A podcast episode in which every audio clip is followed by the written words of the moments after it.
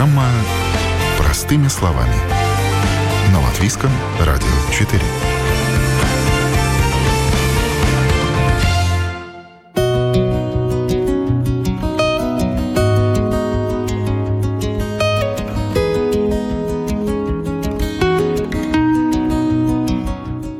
Я узнаю его из тысячи, говорят поклонники аудиокниг, которые всего лишь по нескольким предложениям назовут имя любимого диктора, чей голос позволяет отдохнуть, скрашивает одиночество и экономит время на чтении. В гости к аудиокниге отправляется сегодня программа «Простыми словами». Что происходит по ту сторону микрофона, какая озвучка нам нравится и кто они, те самые чтецы, из уст которых мы ловим каждое слово. Меня зовут Яна Ермакова, и начнем с того, что сколько людей, столько и мнений. Там такой парадокс получается, э, что как будто мы любим щупать, видеть, но воображение оно дорисовывает да. само. И э, как много приходится ехать на машине, и тогда ставишь, и там очень хорошие вот эти, эти голоса, и все это самое. Что порекомендуете из книг послушать? Так, сейчас, сейчас. Я вот, знаете, как один писатель есть такой, шведский, Фредерик Бекман. Тревожные люди. Да, потрясающая книжка. Знаете, да? Да, да, да. Да. И еще есть несколько работ. Да, его. все прочитала. Вот. Если Янис глотает аудиокниги одну за другой, то Александра, напротив, такой формат не жалует вовсе. Читать ушами девушке не нравится в силу индивидуальных особенностей. Больше всего аудиокниги любят те, кто относит себя к аудиалам, кто часто занят несколькими делами сразу или проводит много времени в пробках. Александра себя к таким людям не причисляет. Здесь нужно смотреть, э, проанализировать э, каждому, что все-таки, как он лучше воспринимает информацию. Мы все по-разному воспринимаем информацию. Кому-то лучше вас на слух воспринимать, да? кому-то нравится слушать аудиокниги. Да, например, кто-то совсем, я, например, совсем не люблю слушать аудиокниги, мне нравится читать. Я визуал, да, другой аудиал, еще кто-то, например. То есть у нас у всех эм, эм, разные каналы восприятия, которые работают более эффективно. Аудиокнига, как популярный современный книжный формат, не открытие и не новинка нашего времени. В США первые говорящие книги были записаны для слабовидящих еще в начале 30-х годов прошлого века, то есть без малого почти сто лет. Европа приняла опыт создания бесплатных аудиобиблиотек уже после Второй мировой войны. В Латвии же аналогичный проект начали реализовывать в 60-х годах под эгидой Всесоюзного общества слепых – с чего все начиналось и к чему пришло, рассказывает старший библиотекарь отдела обслуживания читателей Латвийской библиотеки для слепых Маргарита Елисеева. Ну, началось это очень давно, это началось более 60 лет назад, в 61 году. А, сначала организовали студию, и потом уже в 62 году тогда и библиотека наша была основана.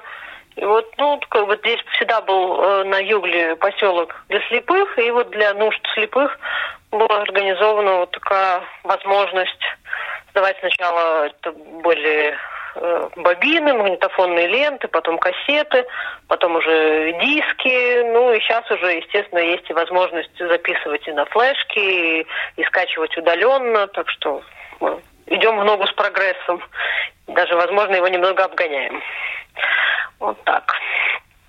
И, ну, конечно, раньше начитывали э, тоже актеры, например, э, Айвар Богданович или ну, там, Дзидра Лепиня. А потом было время, когда начитывали наши работники. Ну и сейчас у нас есть штатные и внештатные дикторы, которые э, за определенную плату начитывают определенное количество файлов, э, книг в год, в месяц, в неделю, как у них получается. Регулярно начитываем книги на латышском, ну и на русском тоже. А сколько Конечно, у вас меньше. книг в общей сложности? Вот за все это время, наверное, же большая такая аудиотека накопилась? А, ну да, у нас э, больше двух тысяч, двух с половиной тысяч аудиокниг на латышском и на русском. Это вот то, что сейчас доступно в дигитальном формате, в цифровом.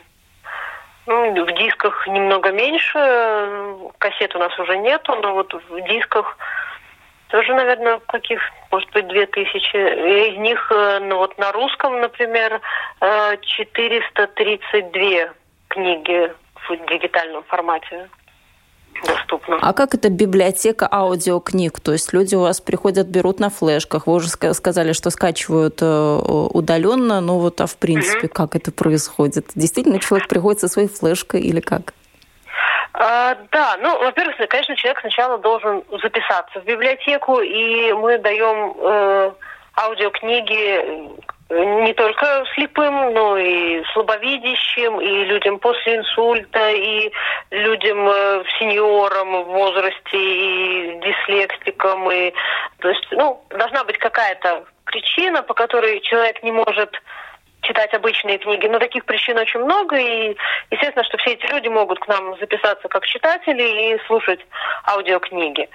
И вот человек приходит, записывается, и тогда мы либо даем ему диски, э, либо он, да, он приходит со своей флешкой, и мы записываем вот с наших компьютеров на, на его флешку аудиокниги. Э, если человеку, например, трудно до нас добраться или, или ну, находится где-то далеко, или, ну, допустим, ему как-то неудобно, он может э, э, сделать это удаленно, но для этого нужен имейл, и тогда, если у человека есть email, и э, мы тогда его подключаем к нашей системе скачивания. У нас так, э, есть а, а, платформа аудиокниг под названием BALS. Вот. И там э, тогда человек э, сам смотрит, сам выбирает и сам скачивает на свой компьютер э, до пяти аудиокниг в неделю. В принципе, это довольно много, потому что книга в среднем может быть там 10, 12, 15 часов, поэтому ну, уже неделю как раз 5 книг примерно можно прослушать. Ну, многие слушают меньше, конечно, поэтому в принципе хватает. А что берут, э, хотела сказать, почитать, но в данном случае что берут послушать? Конечно, у всех вкусы разные. У нас в основном художественная литература, ну, какие-то биографии, путешествия. Ну, есть люди, кто больше любит слушать про какие-то путешествия. А есть те, кто хотят вот про каких-то известных людей, их биографии. Э, ну, очень многие любят детективы, чтобы вот было такое остросюжетное, там, с расследованиями, с убийствами. Кто-то хочет такую любовь романтичную. Вот у нас любовные романы тоже есть. Кто-то хочет с юмором. Ну, с юмором поменьше книг, но тоже есть.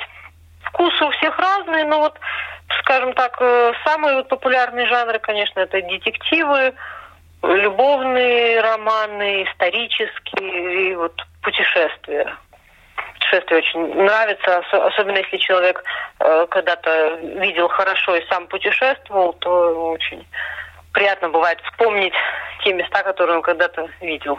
Ну вот есть два типа людей, для которых аудиокнига это ну вот что-то такое чтиво на бегу, потому что, ну понятно, нет у нас э, времени, чтобы э, все успеть, все охватить в нашей жизни. Жизнь она такая стремительная, много нужно успевать и остальных вещей, поэтому многие читают, ну вот так вот на слух читают книги. Для слабовидящих это немножко другая история, то есть это такое окно в мир свое, своеобразное получается. Э, да, конечно, конечно. Ну, наши аудиокниги, естественно, для именно для слабовидящих и для слепых, ну, для тех, кто действительно не может читать обычные книги. И для них это и окно в мир, и возможность э, следить за тем, что происходит в мире, и быть в курсе самых новых, самых актуальных вещей, потому что какой-то роман очень известен и рекламируется, и там какие-то фрагменты читают по радио, то человек, естественно, очень хочет его тоже послушать, и тогда мы покупаем эту книгу, начитываем, чтобы и слепые люди тоже были в курсе новинок и как бы были, шли в ногу со всем остальным обществом. Вот, поэтому у нас и есть э, тоже аудиожурналы, в которых собираются статьи из журналов, самое интересное, самое актуальное, и тоже начитываются в нашей студии, чтобы не только, не только книги, но и вот такие более короткие материалы были доступны тоже для того, чтобы э, слепые могли быть в курсе того, что происходит. Тоже разные темы есть, э, там, и, и тоже про э, какие-то интервью, и про известных людей, и какие-то советы по здоровью. Ну, разли, различная интересная и актуальная информация.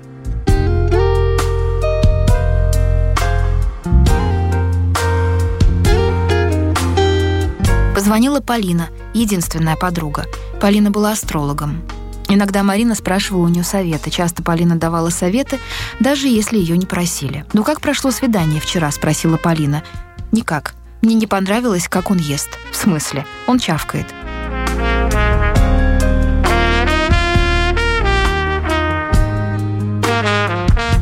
15 лет назад Латвийская библиотека для слепых находилась на грани закрытия. Не было денег и почти не было дикторов, которые бы начитывали книги. Непростым это время было и для преподавателя йоги и дизайнера Кристины Кокиной, которая в то время как раз искала ответ на вопрос, как она может помочь себе и другим. Так удивительным образом все совпало. Библиотека нашла нового диктора, а Кристина с тех пор начитала уже более ста книг. Было тяжело на душе. Ну, как бы образовался некий вакуум, когда ты не знаешь, не знаешь, как себя утешить. И э, просто пришла такая идея, что нужно найти какую-то вид деятельности, где ты будешь помогать другим, делать что-то для других безвозмездно. Например, работа в больнице, в хосписе, в пансионате для престарелых, э, не знаю, выгуливать э, собак в приюте. Я просто стала думать, что я реально могла бы делать. Вот эти все перечисленные виды деятельности, они ну, они такие, они очень болезненны для души. Я понимала, что я долго не протяну. Скажем, ну, это не для меня, не каждый человек на это способен. Тогда я еще смотрела телевизор. В передаче «Панорама» латвийского телевидения прозвучало объявление, что в пансионате для слепых есть студия звукозаписи, которая на грани закрытия, потому что нет финансирования для чтецов, для дикторов. И, в общем, призывают приходить волонтеров, прослушиваться, а, чтобы студию не закрыли, чтобы это продолжалось. Я недолго думая записала телефон, позвонила, записалась, пришла, меня послушали, сказали, приходите. Вот, и я начала свою работу там. Ну а какой опыт у вас был до того, как вы пришли э, в чтецы? Ну, совершенно никакого, кроме каких-то призов в школе за, за чтение выразительное, кроме того, что я просто очень много читаю, кроме того, что я всегда мечтала стать певицей. И, ну, скажем, я считаю, что это некая сублимация моих таких актерских амбиций. Нереализованных э, тогда, но да. реализованных сейчас. Да, потому что когда я начинала читать, э, это, конечно, было совершенно не было опыта, никто меня не учил. Я читала, как, как если бы я читала другу дорогому или детям перед сном. Да? То есть ты просто читаешь, э, поток льется, тебя даже не корректируют. Я приходила читать в любом состоянии. С насморком, простуженная и так далее. Было очень интересно, когда, наверное, через полгода я случайно зашла на, на кинозал ТВ и нашла свои записанные книги и почитала отзывы. То есть это пиратские записи. Перед началом записи я произношу текст перед началом новой книги, что книга защищается авторским правом. Да? То есть эти книги строго распространяются только по библиотекам, там, где нужна информация в аудиоформате на русском языке. Да? Соответственно, если запись находится где-то на каком-то ресурсе в интернете, это однозначно запись пиратская, совершенно непонятно, как они туда попадают. И вот я почитала отзывы про себя. И... Но отзывы там, надо сказать, разные, потому что я тоже нашла эти же самые записи. Мне стало интересно, а как же, как же, вот можно вас послушать, я тоже нашла.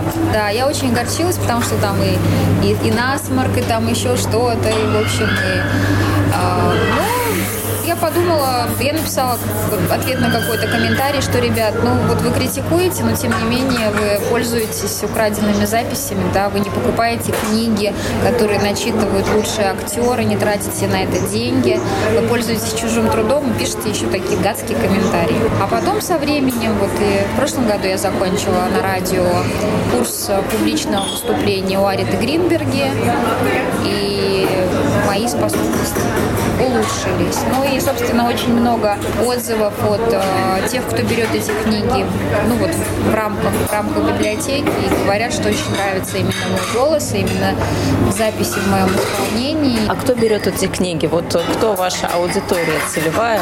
В принципе, это все люди, у которых есть доступ к этим материалам. Ну, собственно, в первую очередь, конечно, это люди слепые, которые могут читать только письмо Брайля и, и слушать книги в аудиоформате. Но я допускаю, что это просто люди с, с какими-то дефектами зрения, которые видят, но им проще воспринимать информацию на, на слух. И все те, кто просто читать не любит, но любит слушать. Потому что я, например, с трудом воспринимаю аудиоинформацию. Мне нужно сесть, и тогда я могу слушать и не отвлекаться. Как только я параллельно начинаю что-то делать, идти, гулять, мне очень сложно сконцентрироваться на этом звуке. Поэтому вот я читаю глазами, а кто-то воспринимает на слух. Ну вот поэтому вы сегодня ко мне навстречу пришли именно с бумажной, обычной книгой. Я тоже ее взяла в руки, посмотреть как на какой-то такой же раритет, потому что я для себя вот сейчас осознала, взяв эту книгу, что я очень давно не держала в руках ничего бумажного, ничего такого печатного. Так у, меня, у меня был очень большой период, когда я перешла полностью на электронные книги. Я читала с планшета, я читала с компьютера. Я понимаю, что это все-таки вот, когда говорят э, про ощущение бумажной книги в руке, в этом что-то есть. Это какие-то другие взаимоотношения, ты перелистываешь страницы, информация, она как-то, она в тебе остается глубже, потому что вот в электронном формате ты просто их проглатываешь, это происходит очень быстро, и вот они со свистом влетели, вылетели. Поэтому сейчас я стараюсь книги покупать. Если книга оказывается проходной, например, я понимаю, что ну вот она не задержится у меня на полке, я всегда могу ее пожертвовать, подарить в ту же библиотеку, где эти книги принимают с удовольствием. И это, кстати, может быть вообще интересно любым э, читателям-слушателям, потому что многие не знают, куда им деть э, какие-то старые библиотеки. То есть их можно просто разобрать и что-то действительно свежее, интересное отдать, э, отдать почитать людям, потому что интересует совершенно разная литература. Но вы начитывали все-таки художественную литературу, да? Это были какие-то да, рассказы, я, романы? Да, я начитываю, начитывала и начитываю художественную литературу. Причем было очень интересно. Я пришла со своими такими идеальными представлениями о том, как же я счастливлю людей. То есть, поскольку я сама читаю, ну, не специфическую литературу, но русские новинки, классику, я, я не читаю женские романы, не потому что это плохо, но просто мне не интересно. Я, я, не, я не скажу, что я читаю очень интеллектуальную литературу, но это что-то вот такое, что, возможно, ну, не для большинства. Ну, такая современная проза, ну, современная немножко проза. Да, более интеллектуальная, чем роман. И классика, скажем так. И вот мне казалось, что ну, это здорово, я сейчас принесу какую-нибудь супер новинку, начитаю, и она будет радовать. А потом мне стали потихоньку вот э, подкидывать книги, допустим, Дарью Донцову, Маринину. И моя первая реакция была такая, ну, простите, да, ну, кто-кто, ну, мы уже все напитались этим, всем этим, мы это уже все переживали, насладились, поняли, о чем это, и больше не читаем, да. Неужели кому-то это интересно? А потом я поняла, что на самом деле мы все такие разные, и мы имеем право интересоваться разным, слушать разное, читать разное, и не мое дело комментировать. И вообще высказывать свое мнение о том, что я читаю. Да. Я решила, что это моя волонтерская работа, и решила, что я хочу это делать для других, поэтому я буду делать то, что мне говорят, и то, о чем меня просят. Сколько книг вы так уже прочитали? Ведете учет какой-то? Если честно, я учет не веду. Я думаю, что около ста книг, может быть, я уже начитала. Какой-то год идет медленнее, да, какой-то год быстрее. Например, вот в течение последних пары месяцев, наверное, три книги я уже начитала.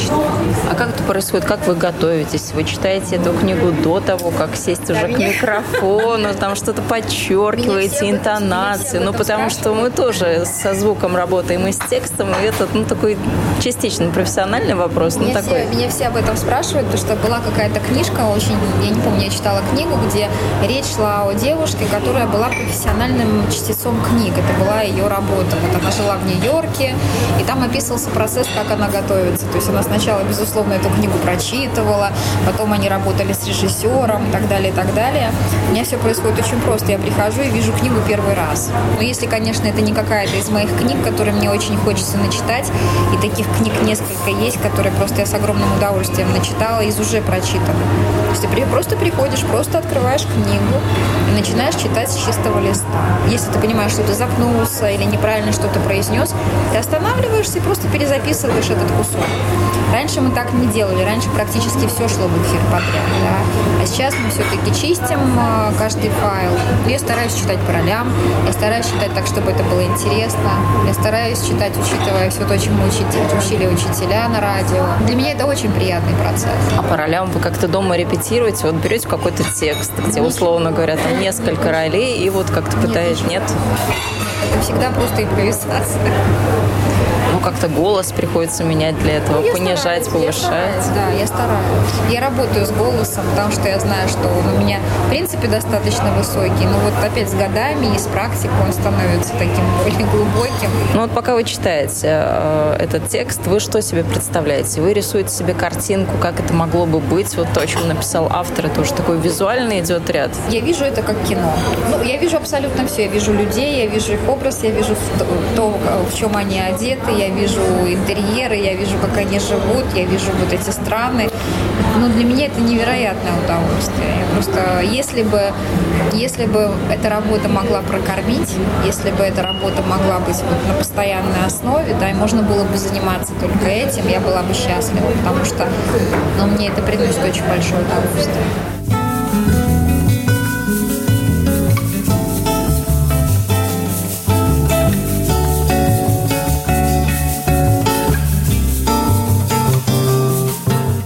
Небольшая книга, к примеру, на 350 страниц – это 6 часов времени или 12 файлов по полчаса каждый. Более солидный писательский труд, соответственно, в 2-3 раза объемнее. Например, «Война и мир» Толстого – 70 часов 24 минуты. Или все части Шантарам Грегори Дэвиса Робертса – 73 часа и 48 минут. Если не есть, не спать и вообще ни на что не отвлекаться, на каждую из них придется потратить по три дня – а тяжело вот так вот с чистого листа читать? Вообще тяжело работать голосом, потому что я записываю около трех часов, но я делаю это раз, очень редко два раза в неделю, просто больше времени не получается. Ты выходишь очень уставшим, опустошенным, потому что ты непрерывно говоришь. При том, что ты, в общем-то, не говорун, интроверт и больше слушатель. Но знаки препинания, они же подстерегают в самых неудобных местах, когда ты уже дочитал до какого-то места и понимаешь, что хм, а интонация, может, была бы другой немножко, или вообще все не так надо было читать. Может быть, я талантлива. Ну, это просто удача, если вы талантливы, потому что, ну, иногда случается, особенно какие-то длинные, сложные предложения, не поймешь, где начинается, где заканчивается, или вот те самые уроки на радио вам помогли в этом? Это, наверное, не с радио связано, я не знаю. Ну, я читаю очень много, но э, когда-то я закончила курсы скорочтения, и нас там учили просто вот ты открываешь страницу и охватывать ее глазами всю, по диагонали. По диагонали. В этом есть опасность, когда ты, скажем, учишься или читаешь что-то такое для работы, для учебы, ты рискуешь просто вот это все пролистывать, что называется, в одно ухо влетело, в другое вылетело. Но когда ты просто охватываешь глазами текст, читая аудиокнигу, возможно, это помогает. То есть я, у меня нет этой проблемы. Вот я начала фразу, и я не понимаю, что будет в конце. Эту страницу вижу целиком, и у меня складывается этот текст. Да? Ну, плюс я сразу вникаю в ритм э, текста писателя, в его язык. Я понимаю, как он строит предложения, какие у нас герои, да, и понятно, как они будут говорить, или какие, какие будут описания. Вот я когда слушаю, я очень много аудиокниг слушаю, сразу как-то на слух больше понятно, насколько книга написана хорошо, или вот, ну, совсем все там плохо. Мне кажется, это как с картинами, как с любым видом искусства, да, вот ты смотришь на картину, тебе говорят, что это там миллион, ну, художник, э, работы которого стоят миллионы, да, там на твой вкус там что-то невнятное. Я себе сейчас говорю так, вот если это не радует моих глаз, да, оно меня не цепляет, я отдаю должное тому, что это шедевр с точки зрения искусствоведов, специалистов рынка в большей степени, да, но для меня это мусор для глаз. И точно так же с книгами. Ну, есть огромное количество каких-то детективов женских, женских романов. Когда тебе 16 лет там, или чуть меньше, да, ты, ты это читаешь, что у тебя в голове романтика, тебе хочется любви и прочего, прочего, и тебя это как-то цепляет какие-то струны души. Потом ты вырастаешь, ты понимаешь, что ни при каких условиях ты этого читать уже не будешь, потому что просто вырос тебе неинтересно. Некоторые люди застревают в этом, им это интересно всегда. Но есть же явное такое дурновкусие, ну как вот плохая еда совсем, да, которую не надо есть.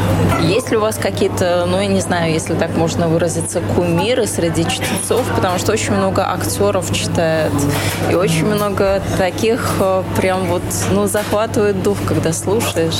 Это ужасно, но у меня нет кумиров, потому что я не читаю и не слушаю аудиокниги. Но мне, мне нравится, конечно, мне нравится, например, Сергей Чунишвили. И я, я понимаю, что я все-таки люблю мужские голоса. Вот Игорь Князев у меня, например, Игорь кумир, Князев, потому что да, да. никто с ним не сравнится. Прекрасно, Саша, вот согласна. Такие характерные мужские интонации. Хотя он, кстати говоря, звукорежиссер. Вообще ни разу не актер, вот звукорежиссер. Все-таки я считаю, что мужчины, они более такие, ну, более глубокие, более чуткие. А сами не предлагали свои услуги, скажем, выйти за пределы библиотеки для слепых? У меня даже была мысль, я видела, что Литрес иногда организует такие конкурсы среди чтецов вот, доморощенных, да, ты можешь запис- сделать запись, отправить им, и если ты подойдешь, то они тебе предложат, например, записывать аудиокниги. Там ряд условий, там нужно все-таки или записаться в студии звукозаписи, или дома организовать какую-то импровизированную студию с хорошим микрофоном и так далее, но просто не было времени и возможности этим заниматься. Вас бы поняли вообще с вашей вот такой волонтерской работы, что вот я сейчас уголочек себя оборудую, студию, меня, тут конечно. поролончик наклею, да, да микрофон поставлю. Дома мне позволяют делать все, что я хочу. Ну, это приятно. Но вообще удивляются, когда вы говорите людям, что а я вот книги начитываю. А... Или вы так особенно не рассказываете? А я как-то, ну, так специально я не рассказываю, да, потому что ну, вроде бы я профессионал в этом. Ну, наверное, свои 10 тысяч часов, о которых все говорят, чтобы войти в новую профессию, вы уже начитали. Ну, я думаю, что ну, ну, много я прочитала, да. А как вы себя со стороны слышите, когда слушаете свою книгу или не слушаете специально? Я, я не слушаю ни свои, я не слушаю книги, не слушаю интервью, ничего не слушаю. Иногда последние книги я ну, прослушивала фрагментарно, чтобы понять, нравится ли мне то, что я слышу. Ну, вам благодарна за такую работу в библиотеке для слепых? Если учесть, что я единственный человек, кто делает это на русском языке, я хожу к ним годами, ну, по крайней мере, я уверена, что эта работа нужна. А конкуренцию чувствуете с искусственным интеллектом? Потому что сейчас же уже очень многие тексты начитывают э, роботы, искусственный интеллект. Живого человека очень сложно заменить. Чем дальше, тем больше будет цениться все-таки то, куда мы вкладываем личное участие, личное отношение. Человек же стремиться к другому человеку. Но периодику так бездушно можно начитывать. Все-таки там ну, такая думаю, сухая информация, да, а вот книги... Да. Какие-то там ну, какие-то справочники, не знаю, какие-то учебники, наверняка. А вот художественную литературу. Мне просто иногда бывает так, что я читаю книгу и понимаю, что у меня просто глаза на мокром месте. Ты же эти эмоции не можешь передать. Да? Я спрашивала, можем ли мы это оставить, потому что ну, вроде бы нужно достаточно бесстрастно себя вести. Как часто вызываются эти эмоции? То есть что вас может в книге растрогать? Меня растрогать может все, что угодно. Хороший конец, например, да, когда ты видишь, что такое повествование, оно в безнадежном ключе. И понятный, наверное, и, конец, потому да, что иногда бывает конец... читаешь, читаешь, а вот как бы без толку, и о чем это было, да? Да, или и, и ты понимаешь, что конец, он, он такой, он, который дает надежду, например. Или, или автор настолько умеет красиво описать э, какие-то эмоции, да, ты понимаешь, что, боже мой, насколько это прекрасно. Я очень люблю такие книги, которые, ну, так же как кино, которые, вот, что называется, возвышают. Глубокие такие, да? С одной стороны глубокие, а с другой стороны, вот э, как я на днях посмотрела фильм «Билет в рай» с Джулией Робертс и Джорджем Клоуни, да, он же вроде бы фильм очень такой, он как клип, в нем нет никакой особенной глубины. Но я была счастлива эти два часа, пока я сидела в кинотеатре, да, потому что я устала, потому что мне хотелось порадовать свои глаза, мне вообще хотелось окунуться, окунуться в такую вот красивую жизнь, там, про любовь, там не было ни, ни, никакой чернухи, там не было никакой пошлости, там все было ну, просто ну, невероятно легко и изящно, да. И вот бывают такие книги, которые ты их читаешь, тебе просто хочется потом выпрямить спину, идти какой-то другой походкой, тебе просто хочется ну, становиться более лучшей версией себя. А то, ради чего вы пришли в чтение книг э, в библиотеке для слепых, вы это получили, вот вы чувствуете ту самую миссию, оно пришло, это осознание, что я все делаю правильно. Да, оно пришло, конечно. Я просто понимаю, что это не только мне не в тягость, это, это мне приносит очень большое удовольствие. Поэтому я, конечно, вообще очень благодарна этой организации, благодарна людям, которые там со мной работают. Я, я счастлива. То есть это, это, это делает меня очень счастливой. Я уж, я говорю, это такая односторонняя связь. Я просто иногда слышу отзывы, мне передают, что очень ждут твоих записей, нравится твой голос, напрямую уже с читателями я не общаюсь. Но даже вот такой вот, это вот односторонний поток, мне кажется, вот что это очень правильно. Мне кажется, люди слабовидящие, у кого проблемы со зрением, они вообще по-другому книги воспринимать должны. Ну, я тоже слабовидящая. А так и не скажешь. Ну да. Да, я тоже, меня тоже очень плохое зрение, и всегда таким было, и я, я не знаю, по-другому ли. Ну, говорят же, что ну, когда отключается один орган чувств, включаются остальные. Ну, мы однозначно очень воспринимаем остро все на слух. Тактильно. Тактильно. И, хотя, конечно, зрение тоже, просто когда контактные линзы, ты же видишь практически как своими глазами, просто ты их снимаешь, и ты не видишь ничего. Я считаю, что в моем кругу нет людей, у которых было бы, было бы более плохое зрение, чем у меня. Только вот недавно я встретила девушку постарше, которая она видит, видит хуже, чем я. Я никогда не думала об этом как, как о недостатке каком-то. Есть и есть. А, я считаю, что я все-таки из тех людей, кто не замечает плохого. И когда я носила больше очки, вот еще в школе, они всегда были слабее, чем мне нужно было. То есть зрение ухудшалось, а очки слабые, и ты как бы все время видишь такое, ну вот... Все время не до. Все время не до. Чего-то не хватает вот этой резкости, и ты понимаешь, что ты просто ты... Люди более красивые, ты не видишь, э, ты не видишь каких-то морщин, еще чего-то, да? Ты все-таки воспринимаешь облик целиком и видишь этот цвет, а не, ну, не пытаешься найти недостатки. Я вот у меня нет такой возможности пока, но вот я мечтаю провести, например, целый день абсолютно вот без очков, без контактных линз и попробовать, э, как вот просто попробовать выйти из дома, да, ну не, не за руль сесть, конечно, но там дойти до магазина, что-то ты, конечно, видишь какие-то очертания, вот просто осознать себя в этом пространстве, провести день вот в этом состоянии и послушать, как ты будешь себя чувствовать. Какой эксперимент будет.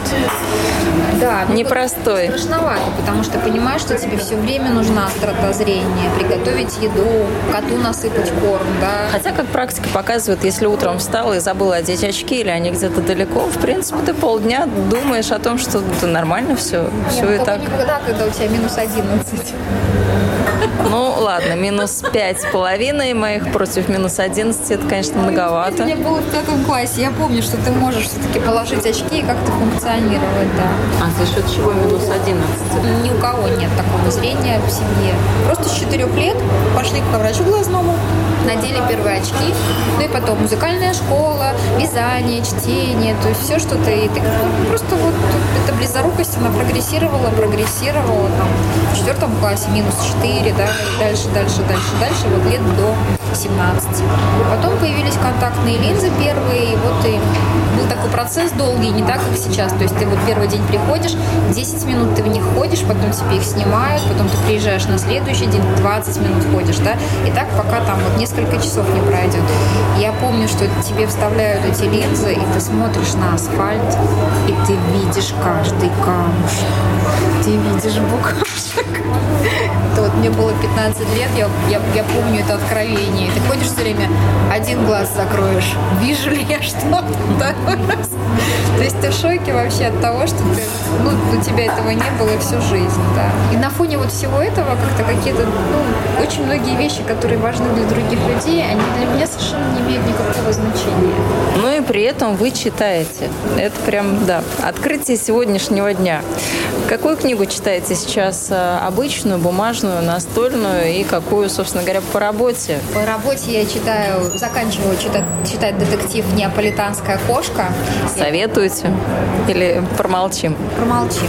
Она, она легкая, она, она смешная, она... Вот это, это вот женс, русский женский детектив современный. Это книга на один раз, но я думаю, что если лежать на пляже и не хочется ничего, то вот вместо какого-то сериала. А что я читаю сама? Сама я читаю одновременно несколько книг, по, связанных с моей вот профессией учителя по йоге. То есть это и учебники, это книги по анатомии, это книги по философии. Ну, одновременно, не знаю, около 10 книг находятся на стадии вот открыть, прочитать, следующую взять, открыть, прочитать. Художественную литературу не читаю уже около года. Ну и сейчас что-то рядом с нами лежит для души, потому что книга о специях, которую вы сегодня купили буквально только что, да, то есть тоже что-то отсюда можно будет уже одна, использовать одна, скоро. Мне понравилась, кстати, одна из книг, которую я недавно дочитала в библиотеке. А, она называется «Однажды в Тоскане». Книга была совершенно замечательной тем, что это такая история о любви, и в то же время там очень много рецептов простых вот итальянской еды жизнерадостной, да. Вот эту книгу я точно советую, потому что она просто такая вкусная, легкая, как, как приятный какой-нибудь фильм. Там есть только красота, там есть легкость, там нет пошлости. О, так я тебя научу, как готовить пасту а норма. Это очень просто. Самое первое – надо нарезать баклажаны тонкими ломтиками по несколько миллиметров – Затем обжарить их в большом количестве кипящего масла в течение 1-2 минут. После обжарки положить ломтики на бумажное полотенце, чтобы убрать излишки жира. Потом тебе нужен томатный соус, конечно, домашний. Мы его не покупаем, а сами делаем.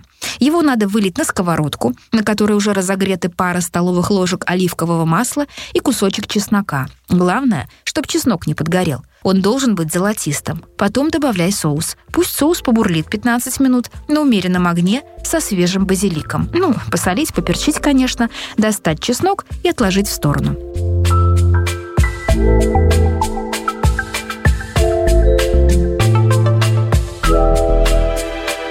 Вот, я готовилась от вас услышать рекомендацию, что же нам нужно почитать, и как раз услышала. «Однажды в Тоскане». Сейчас такое время, когда огромное количество на самом деле хороших книг. Я очень много начитывала, например, Дину Рубину. Кстати, вот если говорить о том, кто мой кумир, я слушала, как она сама начитывает свои книги. Ну, автор всегда автор. Она знает, что она хочет вложить в каждое предложение. Я понимаю, что моя манера вот последних пары, пары-тройки лет вот близка в эту сторону. У нас, конечно, разный тембр, но я думаю, что мы немножко, мы чем-то чем мы похожи вот таким личным отношением. Потому что я понимаю, что у меня с каждой книгой личные отношения складываются.